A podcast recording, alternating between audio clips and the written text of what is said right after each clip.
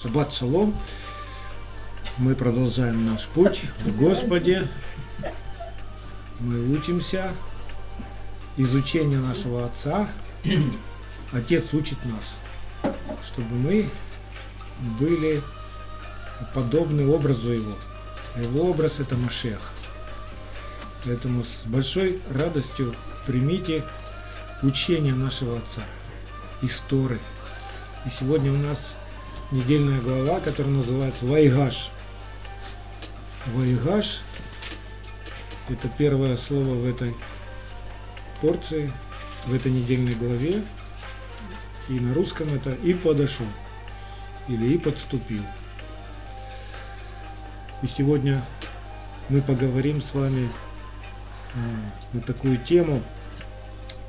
Пусть Бог покажет нам и откроет глаза нашего сердца, чтобы мы увидели Его славу, а, через которую Он прославился через Иосифа, чтобы Он ободрил нас в нашей вере, когда мы проходим страдания, что, чтобы мы увидели, что всякий, э, всякий труд, он нечетен перед Богом.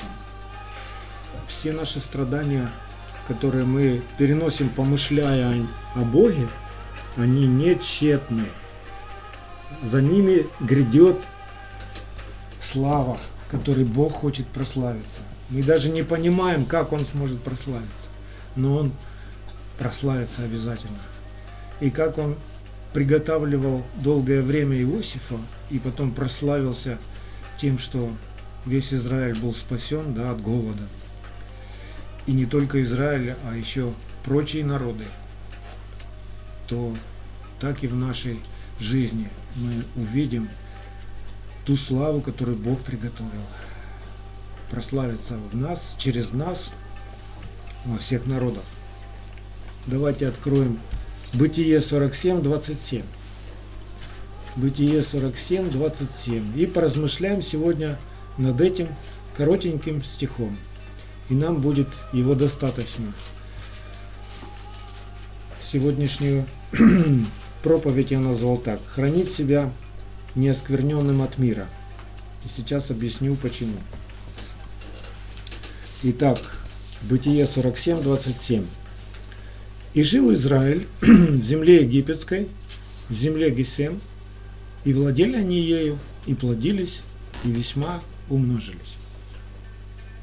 Мы с вами знаем, что земля египетская – это прообраз этого мира, а Израиль это Божий народ.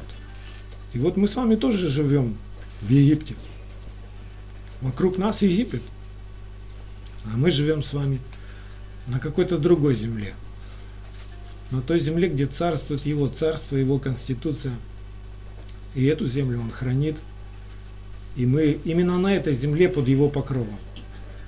Поэтому пусть каждый из нас утвердится на этой земле, умножится, расплодится – и не будет переступать границы этого царства. Аминь. Что всякий раз, когда мы нарушаем Конституцию Небесного Царства, заповеди нашего Отца, мы переступаем эту границу.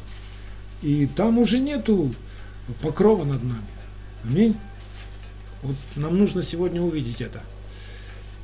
Смотрите, то есть мы из этого стиха видим, что Израиль жил благополучно среди Египта. Хотя был голод еще продолжался, а у них было все хорошо. И вот это вот благополучие, которое мы видим в этом стихе, это результат покорности Богу и верности одного человека, Иосифа. То есть все с Израилем, вот это вот, что он сейчас переживает в этом стихе, вот это благополучие, вот этот покой, устройство, обеспечение – все произошло, в принципе, из-за того, что Богу верен был один только Иосиф. Один человек был верен Богу, а мир пришел на весь Израиль. Вот так и вы. Оставайтесь верными Богу в ваших домах, в ваших семьях. И тогда мир Божий придет в ваш дом. Будет приходить устройство, будет приходить свет. Тьма ничего там не сможет сделать. Оставайтесь верным Богу. Да, нужно приготовиться к этому моменту, когда все это произойдет. Иосиф 22 года готовился. Поэтому не удивляйтесь, что вы уже три дня святой и праведный и соблюдаете заповеди, и как-то еще ничего не происходит. Я не пророчу вам 22 года такой школы, но увидите сам принцип, что наше дело оставаться верным, а Божье дело прославляться. И когда прославиться? Во время свое. Вы хотите, чтобы в вашем доме была слава Божья и Царство Божье? Оставайтесь верными, как Иосиф. И все. Это гарантия вот этого шалома, который может прийти, тех благословений. Смотрите, Бог возвышает Иосифа и верный Иосиф, и через верного Иосифа он кормит Израиль, кормит остальные народы. В этой же главе только с 11 по 13 стих. Бытие 47, с 11 по 13 стих. «И поселил Иосиф отца своего и братьев своих, и дал им владение в земле египетской, в лучшей части земли, в земле Рамсес, как повелел фараон. И снабжал Иосиф отца своего и братьев своих, и весь дом отца своего хлебом, по потребностям каждого семейства. И не было хлеба по всей земле, потому что голод весьма усилился. Изнурены были от голода земля египетская и земля ханаанская. То есть вокруг голод, вокруг кризис экономики, вокруг смена правительств, вокруг смятения народов, а в этой земле, в этой части земли, где живет Иосиф со своим домом, все хорошо, все в порядке. Даже географически, если вы посмотрите на глобус, вы увидите, что территория Израиля ну, весьма маленькая. И там сейчас, конечно, не везде мир, и там стреляют еще. Но Богу важно, чтобы не квадратные километры как бы были, да, а, вокруг тебя, а в сердце нашем. Когда в сердце нашем есть территория Царства Божьего, и на этой территории тьма вообще ничего не может сделать. Мы там недосягаемы ни для одной губительной язвы, ни для одной заразы опустошающей. Вот эту территорию нам надо хранить в своем сердце. И она будет являться через нас и в физическом мире. Вот этот избыток земного хлеба, который искали язычники, да, и приходили к Иосифу, как вы думаете, это случайность какая-то? Что Иосиф знал какой-то рецепт или он прошел какую-то школу бизнеса, специально учился, чтобы вот так вот все сделать, стал успешным таким бизнесменом?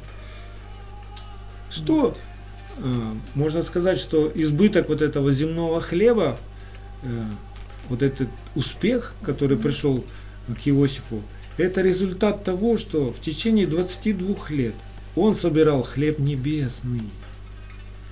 Бог кормил его там, в темнице, в рабстве, изменял и расширял его сердце, вкладывал его туда свое слово, свои заповеди, утверждал его в вере, в силе, в духе. И однажды просто эта мудрость, пришел, пришло время, когда эта мудрость выплеснулась из Иосифа. И она выплеснулась в нужный момент, когда в этой мудрости нуждался фараон. И когда он встретился с этой мудростью, он преклонился перед Богом и поставил Иосифа выше всех. Бог через фараона поставил Иосифа выше всех. Сам фараон признал ну, превосходство мудрости Иосифа. Помните, как в Псалме 104 мы в прошлый раз читали этот отрывок. 104 псалом в 22 стихе.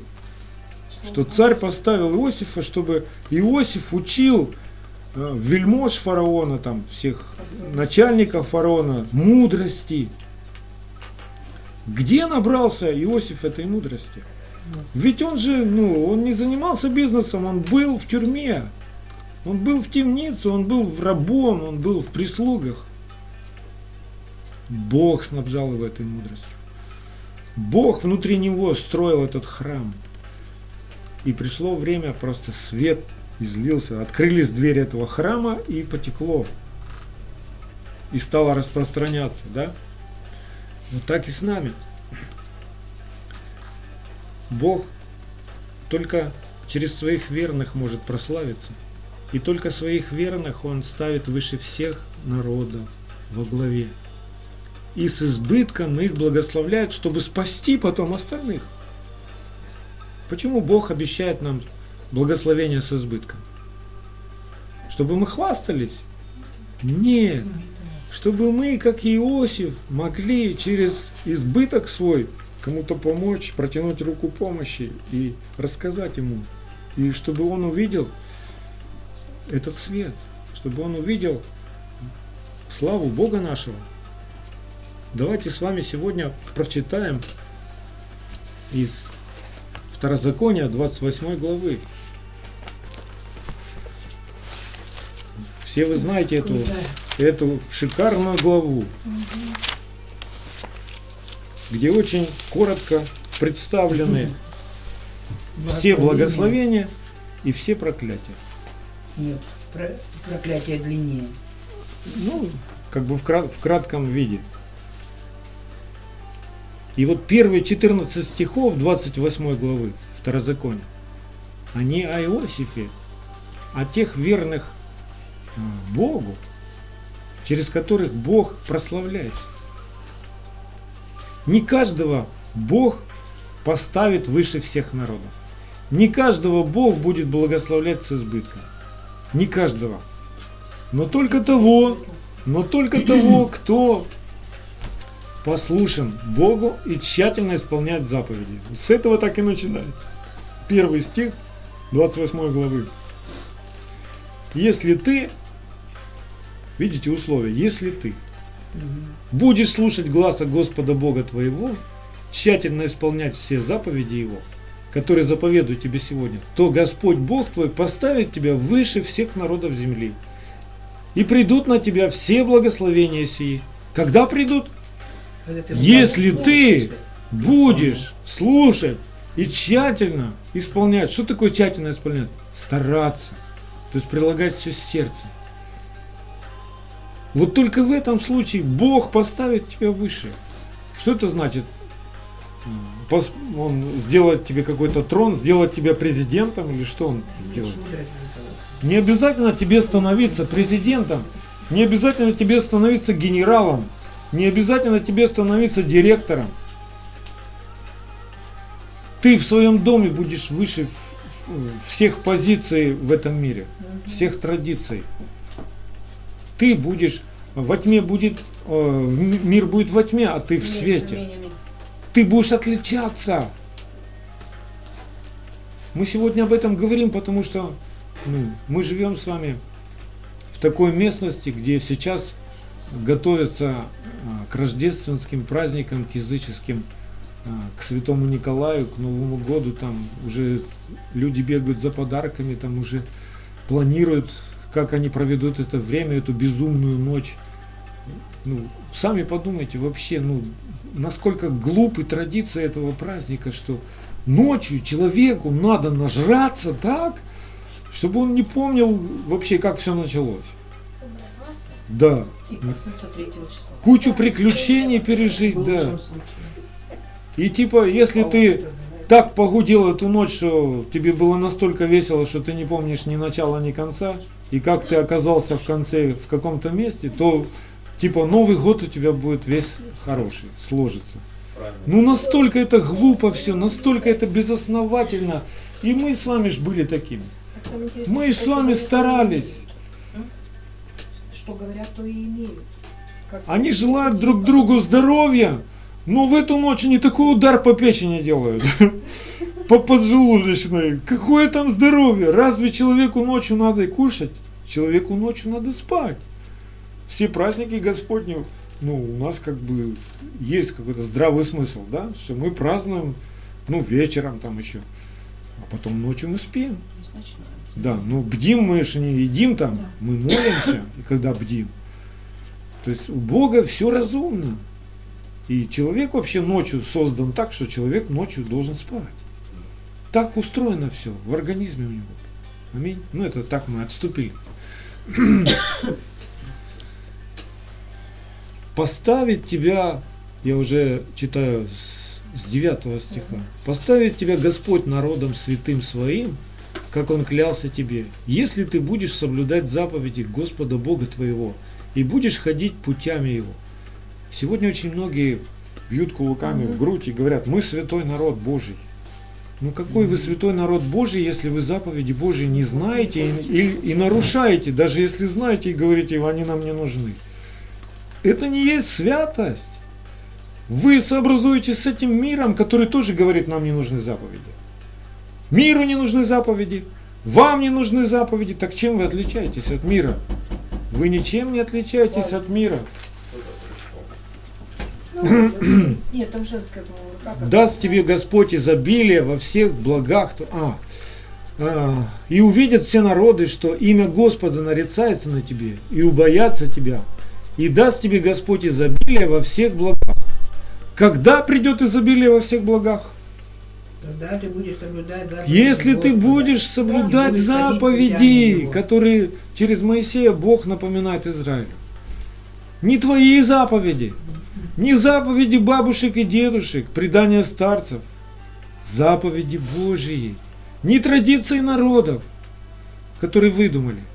Я а, на, в соцсетях там кругом на моей страничке выставил очень интересную книжку, скачайте, у кого есть компьютер, скачайте себе или прочитайте прямо в интернете. Эту книга называется «Историческая комета». И там рассказывается, а, как христиане, пришедшие из язычников, да, а, стали христианизировать, короче, языческие традиции. То есть вот был языческий праздник, и тут пришел такой христианин, он с этим праздником распрощаться не может, как с Новым годом, да, и он придумывает как бы иной смысл. Ну, я эту елку где да, вот как- Я видел, сделали такую открытку, а, значит, на открытке изображены два венка рядом. Один венок терновый, который был на голове Ишева Машеха, когда он был на кресте, да, терновый, вы видели венок такой колючий. И рядом вот этот рождественский венок, красивый Как такой, славишь. украшенный. И типа там подпись такая какая-то, что э, я вот это в доме своем вешаю, потому что это означает вот это. Ну. Да вообще, ну как это, как мой, какое общение у тьмы со светом вообще? И вот в этой книге очень хорошо описаны все вот эти вот э, праздники, Я которые как бы теперь называются христианскими Да, праздниками, в кавычках. Но это не христианские праздники. Там нет ничего общего. Не может быть ничего общего с- у. Христа с филиаром, понимаете? Нет ничего общего. Но эта книжка очень поможет вам как бы рассказывать э, своим ближним э, про всех вот эти вот праздники.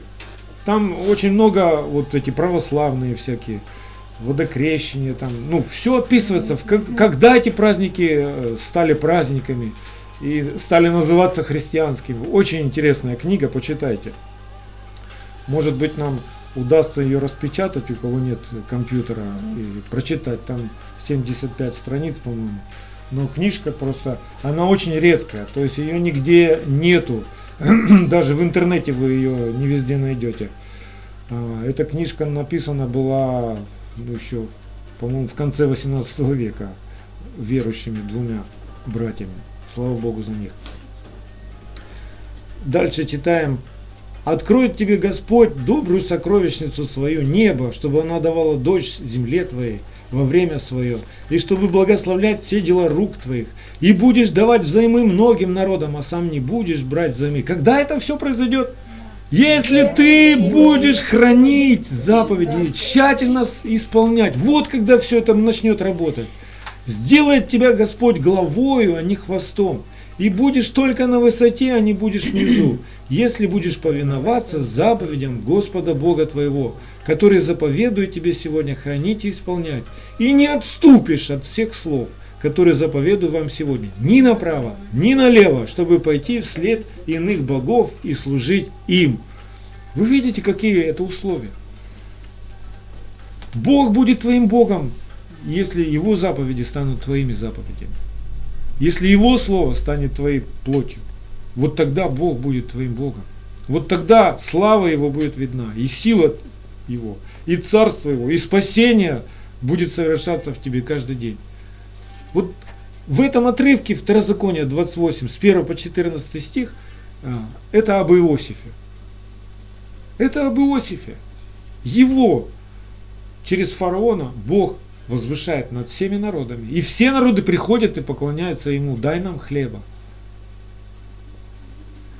Но мы с вами знаем из Нагорной проповеди Ишуа Машеха, он там говорит а, в 6 главе Матфея, с 31 по 33 стих, что ну, на этой земле люди земные, язычники, да, не знающие Бога, они пытаются устроить свою жизнь и заняты накоплением земных материальных благ. Они ищут земного хлеба э, и думают, ну, вот в этом жизнь. Если я насобираю много денег, если у меня будет полный холодильник забит едой, вот это жизнь. Ешь, моя душа, веселись, радуйся и пой. А Бог такой душе говорит, безумец ты. А если я ночью твою душу заберу, кому все это достанется? А ты передо мной предстанешь, ну, голый никакой. Каким мир пришел? И что ты, на, что на весах у тебя будет? Что ты насобирал за свою жизнь? Так вот, духовный человек, человек, который а, действительно желает иметь жизнь вечную, он кормится небесным хлебом, да? И без этого хлеба он умирает просто. Если у меня нет откровений, если я, у меня нет веры, а, мне не за что держаться, ну, я веду бессмысленную жизнь. Я, в принципе, ничем тогда не отличаюсь от животных, которые живут на земле. Вот они пожили, вот они травку пощипали, воспроизвели себе подобных, вскормили их, снова травку пощипали и сдохли. Смысл какой? У нас же смысл совершенно другой. Мы здесь странники. Мы странники здесь. Мы здесь на короткое время.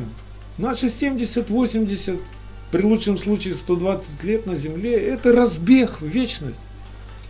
Мы приготовим, это школа приготовления в вечность. Мы понимаем, куда мы идем, мы понимаем, кто нас ждет, мы понимаем, в кого мы уверовали. И за это мы держимся, за эту надежду. Мы теперь смотрим на все наши земные приключения как на временные, на все наши страдания как на временные. Скажу вам, мне очень понравилась одна еврейская мудрость, которая попалась мне на этой неделе. Какой-то мудрец еврейский сказал, послушай, любая человеческая печаль – это признак глупости. И я теперь начинаю понимать Павла, который писал, радуйтесь, всегда радуйтесь. Когда мы печалимся с вами? Когда мы когда что-то получается не по-нашему, когда мы боимся, когда мы не знаем как и что будет, и нам не на что опереться, и у нас нет никакой защиты, и ну, в смятении находится наша душа, да. Но мудрый который знает, в кого он уверовал и кто за него, и что Бог его никогда не оставит. И Бог всегда его проведет через все испытания и прославится. Он не печалится. Да, ну, печаль, она а, для того, чтобы мы научились, чтобы мы задумались, ой, а что это я запечалился так? А что это я так думаю? А что Бог сказал по этому поводу? Раз узнаешь, что Бог сказал, о, свет приходит, мир приходит. Печаль ради Господа приводит к покаянию. Да, да. То есть ты оставляешь, ты оставляешь печаль. Мы когда-то пели такую песню. Оставляю мою печаль, оставляю всякую болезнь. Прихожу к тебе когда, да? Вот так, вот что происходит. Поэтому разбирайтесь со своими печалями. Где вы грустите, где вы печалитесь. Там обязательно есть ложь, страх и тьма. Просветите то место, и у вас придет радость и избавление. Аминь. Так вот, сегодня Бог по всей земле, вот увидьте просто, Бог по всей земле сегодня разослал своих Иосифов. Он прислал Иосифов а, в наше село, в твой дом Света, в твой дом Саш, в твой дом Валь, в твой дом Лен. Прислал Иосифов Они, может быть, сейчас переживают себя как в тюрьме, как в темнице. Ага. Кого-то продают. Все их подставляют, все их обвиняют, все их отталкивают, все над ними смеются, все их не почитают за, ну, за мусор там, да? Но мы держимся за Господа. И если мы держимся за Господа, придет тот день и час, когда все те, которые гнали нас и поносили нас, Аминь. Преклонятся Аминь, за то, что нас поносили. Преклонятся перед Богом и скажут, а ты ведь был прав. Понимаете? Нам надо за это держаться. Так Слово Божье говорит. Так было с Иосифом. Аминь. Так было со всеми праведными. Какое-то время, да, мы страдаем, мы несем на себе поругание. Но это будет не всегда. Бог обязательно прославится, Аминь. если ты будешь верен до конца, до смерти крестных. Какой печальный конец был у Ишуа Машеха, то есть чем закончилось э, его земное служение. Вот та грандиозная конференция такая, которую он проводил в течение трех лет, трех с половиной лет. Исцелял, бесов изгонял, мертвых воскрешал, толпы народа, кормил голодных, чудеса. А конец такой, что ну, все посмотрели, И ну, ни вида, ни вида. Ну и шо, типа, ну и шо ты вот это вот рассказывал Спаси нам. себя сам. Спаси себя сам, да? Но мы ведь знаем, что это был не конец. Это было, ну, начало того вулкана, который теперь Аминь. происходит. Аминь. Понимаете? И магма Божья, она выплеснулась сегодня, и она течет и растекается по всему миру, и сжигает теперь всякое нечестие. И мы сегодня в этом огне, мы сегодня в этой магме, мы сегодня тот огненный народ, который не боится огня, который сам огонь. И этот огонь внутри. И этот огонь заповеди Бога нашего, закон нашего Бога. И он сжигает всякое нечестие, всякую неправду. И от него приходит свет. Вот мы с вами сегодня, если вы увидите себя, а, как, как вы читаете Писание видите Иосифа, то Бог укрепит вас и ободрит, и совершит вас, и прославится. У каждого из нас есть а, предназначение.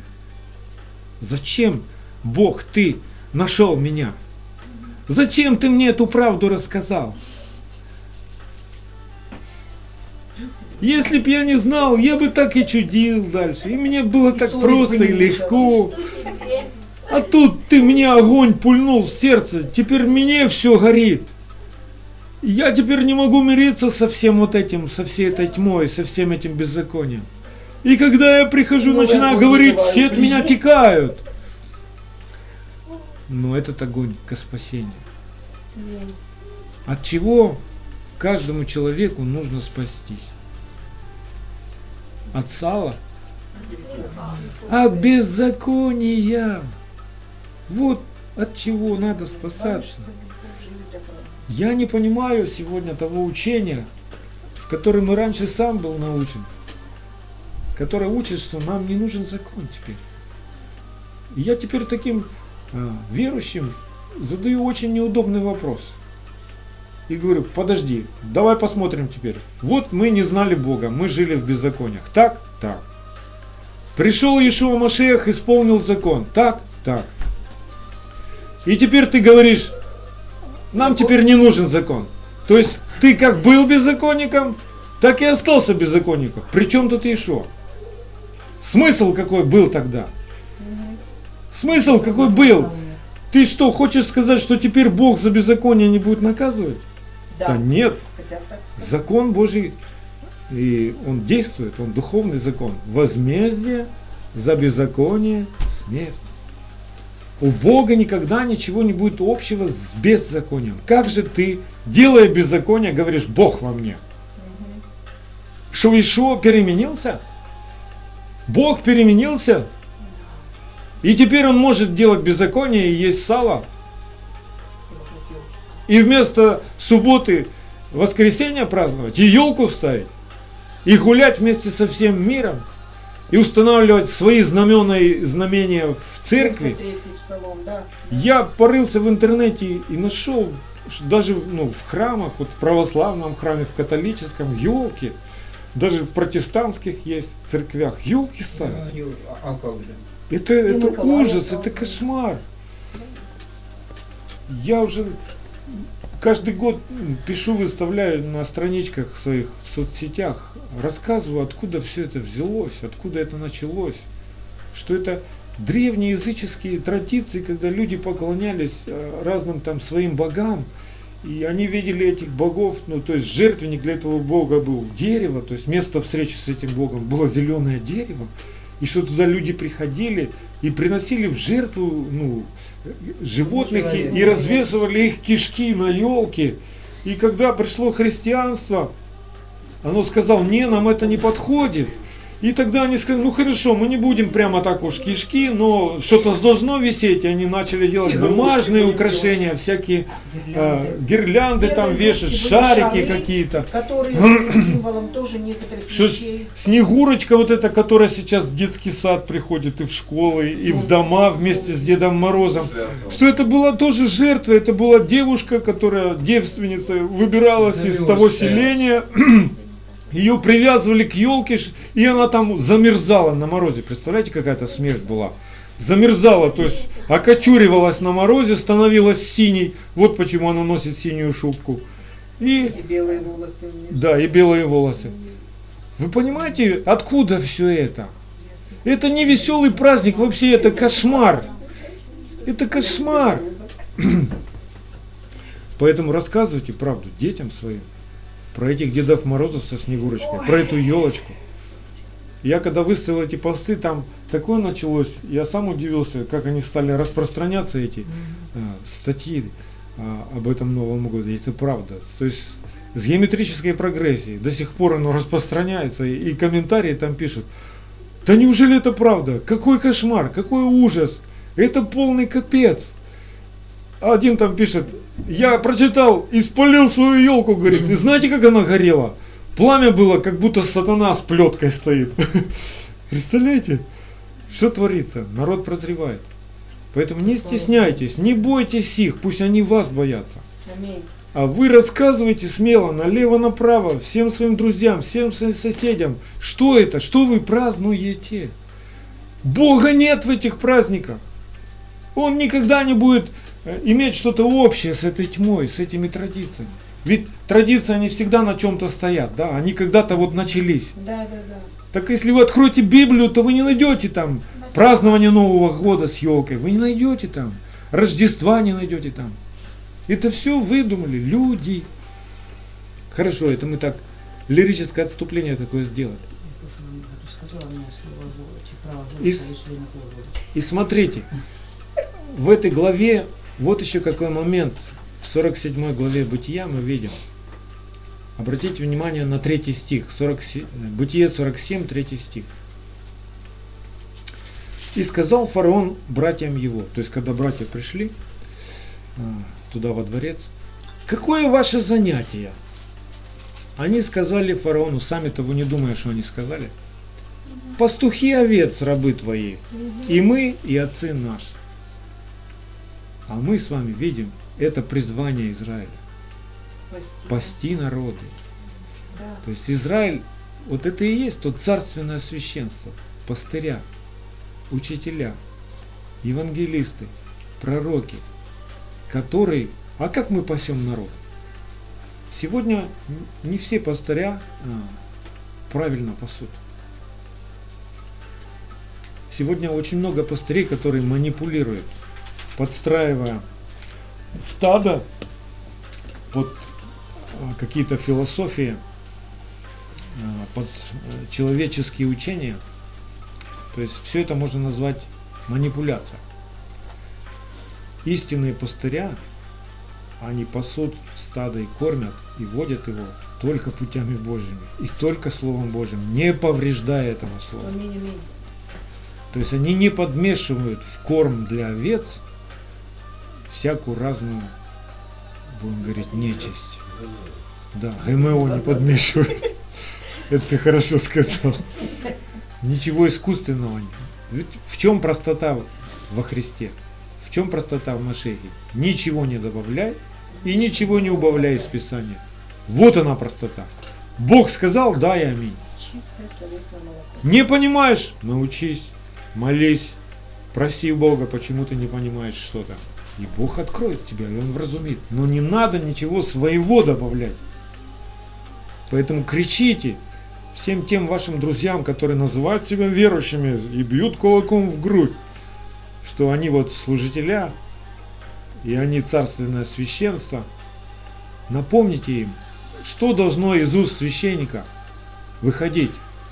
Ведение и закон Бога. И ничего другого. И Павел об этом ре- ревновал. Все ученики Машеха об этом ревновали, чтобы не повреждать Слово Божье. Аминь. Чтобы не проповедовать никакого иного Иисуса. И никакое иное Евангелие не проповедовать. Они всегда стояли за это. И уже тогда, в их время, они знали, что Да. ну, грядет, что придут а, в церковь, волки, в да. стадо придут а, волки. То есть они в овечьих шкурах, да. Они снаружи как бы говорят, мы христиане, это люди, пришедшие из язычников, но не отлепившиеся, не отрезавшиеся, не отсеченные от своих традиций. То есть они эти традиции с собой вагоном тянут и приносят в церковь. Вот так пришло Рождество в церковь, вот так пришло э, водокрещение и прочие, прочие все эти праздники. Пасха пришла вместо Песаха. Понимаете? Вот таким образом. Но мы сегодня должны блюсти и ревновать за чистоту, Аминь. за чистоту в церкви. Аминь. И подтверждение того, что только Израилю, у Израиля такое предназначение, да, быть пастухами. Почему? Потому что и Павел пишет вот Римлянам 9.4, 9.4, что только Израилю принадлежат усыновление, Да. и слава, и заветы, и законоположение, и богослужение, и обетование. Если ты не отсекся, не отрезался от дикой своей маслины, на которой ты рос, да, от традиции этого мира, не вышел из этой среды, какое богослужение ты можешь нести? О каком завете ты говоришь тогда с Богом? Какое благословение ты ждешь? Ты в обольщении. То есть богослужением истинным Бог считает только то, если ты отсекся от дикой маслины и привился к природе. Да. Все. Если ты оставил традиции этого мира и соблюдаешь, свято хранишь традиции Царства Небесного. Если у тебя нет ничего общего с тьмой, вот только тогда ты совершаешь истинное богослужение на земле. Сегодня очень много всяких разных священников, во всяких разных деноминациях, но как смотрит на все это Бог? Он говорит, ну ладно, ну хоть бы так, да? Нет, Бог ревнует, Он и Он ждет. будет строго спрашивать с этих пастырей, которые ну, искажают Слово Божье, которые вставляют между Слово Божьего свои э, заповеди и свои традиции какие-то, или традиции этого мира, которые делают такой компот, микс. Немножко Божьего, немножко мирского. Смешаем, получается Кесарево, полное кесарево. Евангелие. Да, как у нас подруга тоже удивила нас, что почему, почему типа, ну ничего такого нет, если праздновать мирские праздники верующему человеку. Мы просто, ну, очень удивились такому откровению, что она говорит, ну, кесарю надо кесарево отдавать, а Богу больше.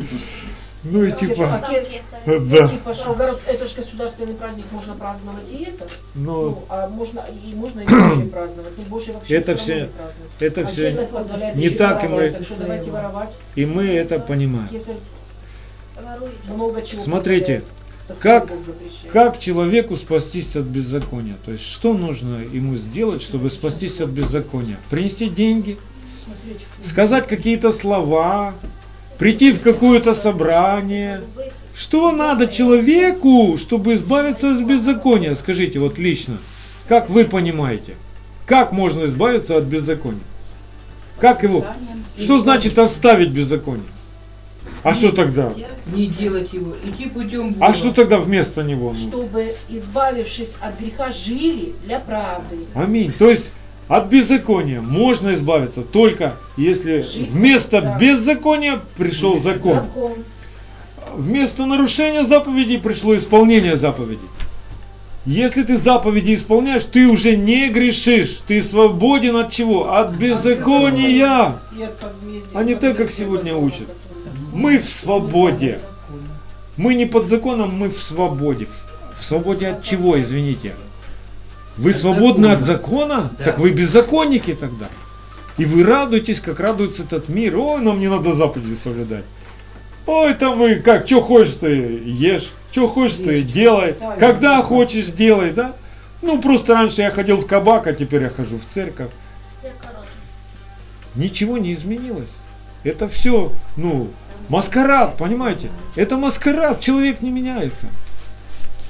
И мы с вами увидим, что ну, насколько это печально может отразиться потом на, на всем этом, да? Вот еще какой интересный момент. Смотрите, был голод в земле, да? Мгм. Почему из всего Израиля только Иосиф не голодал? Почему голодали его братья? Они ж избранные Богом. Это ж, ну, это ж патриархи Израиля. Почему они голодали? Почему Яков голодал? Он что, не в завете с Богом был? Да, он был в завете. Но мы видим, что они голодали, потому что и так случается в жизни верующего, что бывает такое время, когда Бог не внутри тебя, а рядом с тобой. Когда ты увлекаешься чем-то, ты теряешь его внутри себя. Он тебя не теряет. Он рядом с тобой. И он ищет, как тебя спасти. Но внутри тебя его нет. И мы видим, это случилось и с братьями. То есть они все эти 22 года, они жили в страхе, потому что сделали беззаконие. Не покаялись.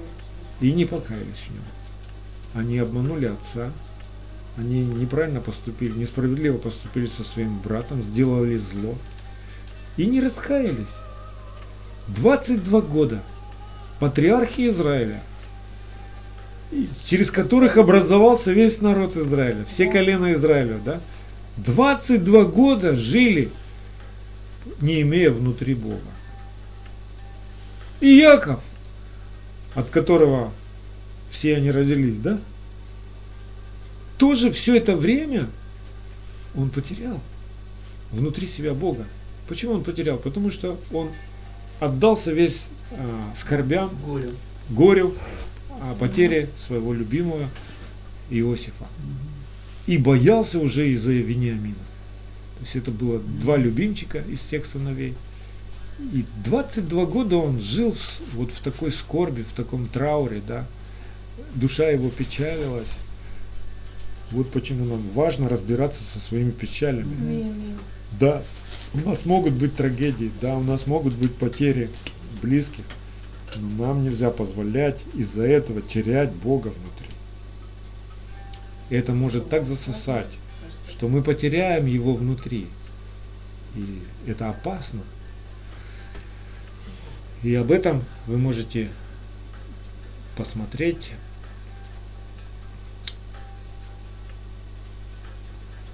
насчет Якова. Бытие 45.27. Бытие 45.27. То есть Яков только тогда прозрел, да?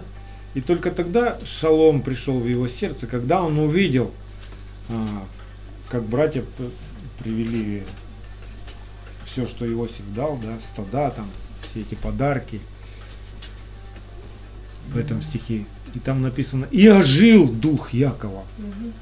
Значит, умер- до этого дух его был мертв. Умер вместе с Иосифом. Да, он, он вот это в печалях, э, в этих скорбях, да, в этом трауре, он умер.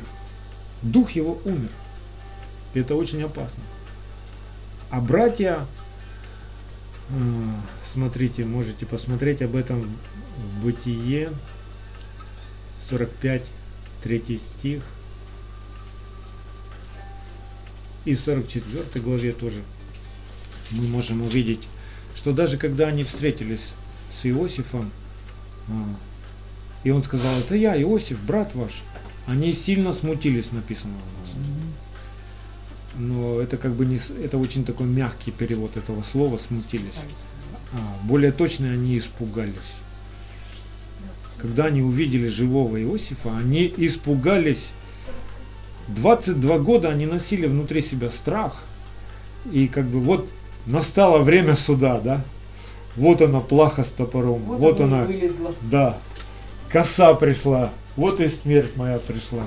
То есть у них вместо радости страх был, представляете? Они носили, они вынашивали этот страх, он пропитал. Я думаю, у них проблемы со здоровьем были, хотя там не написано. Но то, что они голодали, это уже факт. Евреи и голодали, представляете себе? Это как-то не сообразуется. Как это? Еврей же это особенный человек. Где вы видели еврея голодающего, да, праведного? Не, ну это те, те, которые забывают Бога, да. Они уже как бы и не евреи, они, уже как язычники. А то еще, да, еще более жестче сердцем, да. Лучше ты не знал согрешаешь. И смотрите, у них был момент, у них был момент э, раскаяться. Иосиф так все устроил, вот этот случай с Вениамином, да, что когда он говорит, а, из-за того, что у, Вени- у Вениамина нашлась вот эта чаша, которую он сам тайно подсунул, все это он устраивает, чтобы они пережили вот это вот, то, что он переживал, то, что отец его переживал, когда они совершили вот это преступление, продав Иосифа в рабство, да? И чтобы они увидели самих себя в этой ситуации, и чтобы они раскались. Но они не раскаялись. Они так и не раскаялись. Еще больше страха натерпелись. И из-за того, что они не раскаялись, хотя ведь, смотрите, они ж понимали, что они согрешили? Да. Да. А, Они готовы были, э, ну, они хотели изменить все это? Да, хотели. Они готовы даже были наказание на себе какое-то понести, то есть подвиг такой совершить. То есть, ну да, я виноват, вот оно мне, ну, а что ж, наказывайте меня. Но раскаяния не было у них. Вот так и у нас. Мы можем понимать, что мы согрешили. Мы хотим все это изменить. Мы даже готовы потерпеть на чем-то, на себе, да? Но если нет раскаяния, все вот это вот, оно не имеет никакого смысла. Ну и что, что ты знаешь, что ты согрешил? Ну что, что ты знаешь, что ты согрешил? Ну и что, что ты хочешь его изменить? Но все-то происходит, если ты только раскаешься. То есть, что значит раскаяться? Это смерть этому. То есть я больше так делать никогда не... Я умер для этого. Вот это называется ты раскаялся. Самое главное, Если ты признал просто поплакал об этом, ну, признал, поплакал, это все еще как бы, ну, сожаление. Но раскаяние – это крест, на котором умирает твое желание повторить это и сделать это опять. Вот если это происходит, это называется «ты раскаялся». Понимаете? Поэтому не путайте сожаление с раскаянием. Не путайте. Мы очень много сожалеем, но мало еще раскаиваемся. Это целый процесс. И помочь нам в этом может только Слово Божье. Только когда заповедь во мне наберет такой вес, что она, как камень, она раздавит просто все мои желания а, грешить, все похоти мои, просто убьет этот камень. Мне нужен этот камень. Не надо, чтобы он имел вес. Поэтому я каждый день его говорю. Я каждый день с ним провожу время. Я утверждаю его в свою жизнь. Я думаю об этом. Я ем его, ем его, ем его. Я становлюсь сильней. И он вытесняет из меня все беззакония. Вот как это происходит. Это не происходит просто случайно как-то ты. Лег, поспал и все прошло. Или сел, поел борща и все, и перестал грешить. Поешь хлеба небесного. Даже если ты еще продолжаешь это делать, ешь! И это выдавит из тебя беззаконие. То есть беззаконие не останется места в сердце. Вот как это происходит. Но мы видим, что с братьями это не произошло. И Иеремия 44.10, пророк, видит это, и Бог через него говорит, не смирились они и до сего дня, и не боятся, и не поступают по закону моему, и по уставам моим, которые я дал вам и отцам вашим.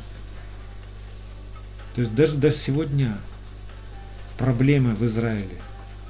Вот то ожесточение, которое произошло в Израиле, да, сейчас, что они не могут принять и уверовать, что Ишуа Машех был уже, и что он расплатился за все беззакония на кресте, что он агнцем тем был. Они не могут в это поверить по причине ожесточения. Бог так сделал, да? Так вот, вот это отсутствие их раскаяния, оно в дальнейшем повлекло за собой печальные события в истории Израиля, о которых Израиль каждый год постится теперь. Четыре поста есть. И вот у нас на этой неделе 10 Тивета будет пост 10 Тивета. Пост, э, этот пост назначен э, в память о том, что в это время началась осада стен Иерусалима. То есть подступил языческий царь, и полтора года была эта осада. Ну, вы знаете, что такое осадное положение. Это тяжело, это ты живешь и просыпаешься в страхе. Так, да, как в блокадном Ленинграде.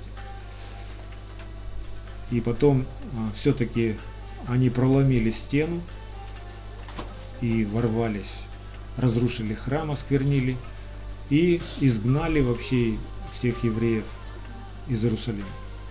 Вот эти все печальные события, о которых Захария говорит, вот эти четыре поста в Захария, Захария 8 глава, 18-19 стих.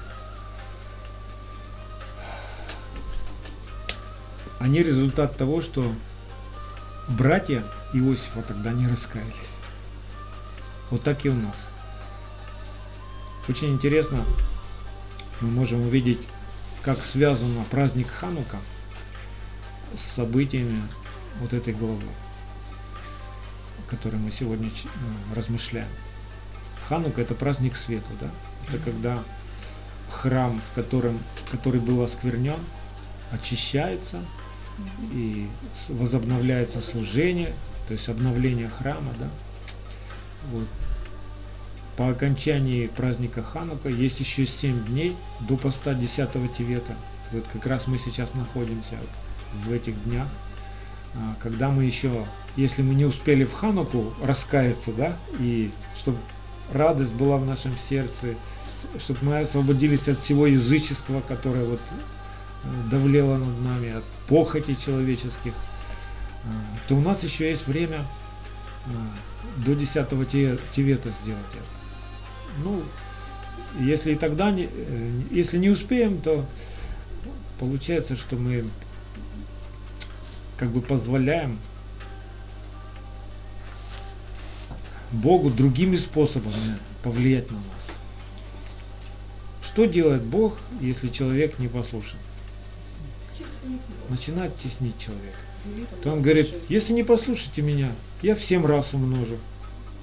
Если и это не поможет вам, я еще раз в семь раз умножу приключений у вас. Ведь ничего не происходит в нашей жизни, если он не разрешит. Он никому не позволит а, сделать нам больно, если мы послушны. Если же мы не слушаемся, он говорит, а вам семь собак мало, я еще семь пригоню. Этого мало, я еще семь пригоню. И этого мало, еще всем пригоню. Вот так он говорит. Не для того, чтобы нас унизить, убить, погубить, для того, чтобы мы задумались, что мы делаем. Почему оно происходит? Кто прав все-таки, я или Бог? По-моему будет, или как Бог сказал. Вот нам надо твердо-твердо так держаться за Бога и хранить этот страх Божий. То есть, понимаете, страх Божий, это не то, что вот как сейчас люди ищут адреналина, да, кто-то любит там фильмы ужасов, там, кто-то экстремальные виды спорта, там, вот чего-то не хватает такого, чего-то такого, вот, чтобы мурашки были, вот, это все как бы искажение страха Господнего, да.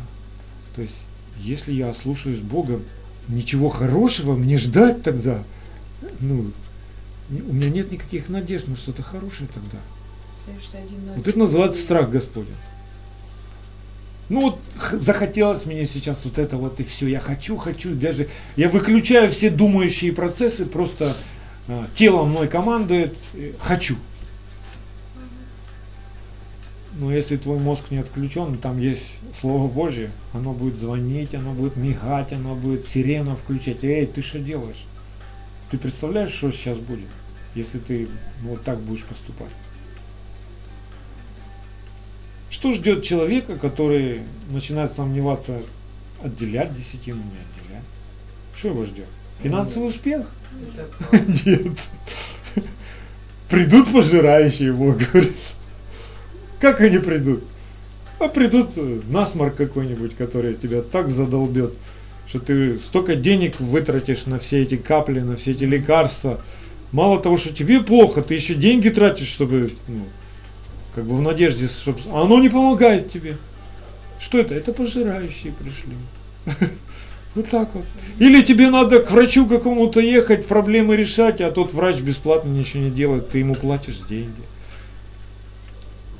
Вот так вот у нас наша мама так один раз пыталась сэкономить себе, откладывая. Вот пришел такой момент однажды у нее в жизни, что она что-то засомневалась и стала просто эти деньги откладывать на какой-то там свой проект.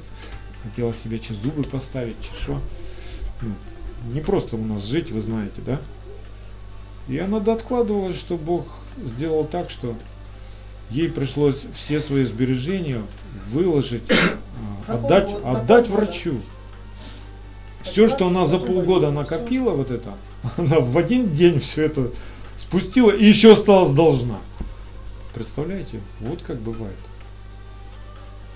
Поэтому пусть страх Господень, Он хранит нас в чистоте, в святости, ради того, чтобы Бог прославился, чтобы наши дети увидели славу Божию. А нам надо, как священникам, хранить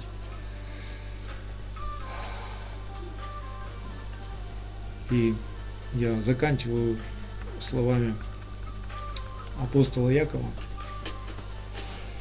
из первой главы его письма, послание Якова, первая глава, 27 стих. Чистое и непорочное благочестие перед Богом и Отцом есть то, чтобы презирать сирот и вдов в их скорбях и хранить себя неоскверненными от мира. Когда мы а,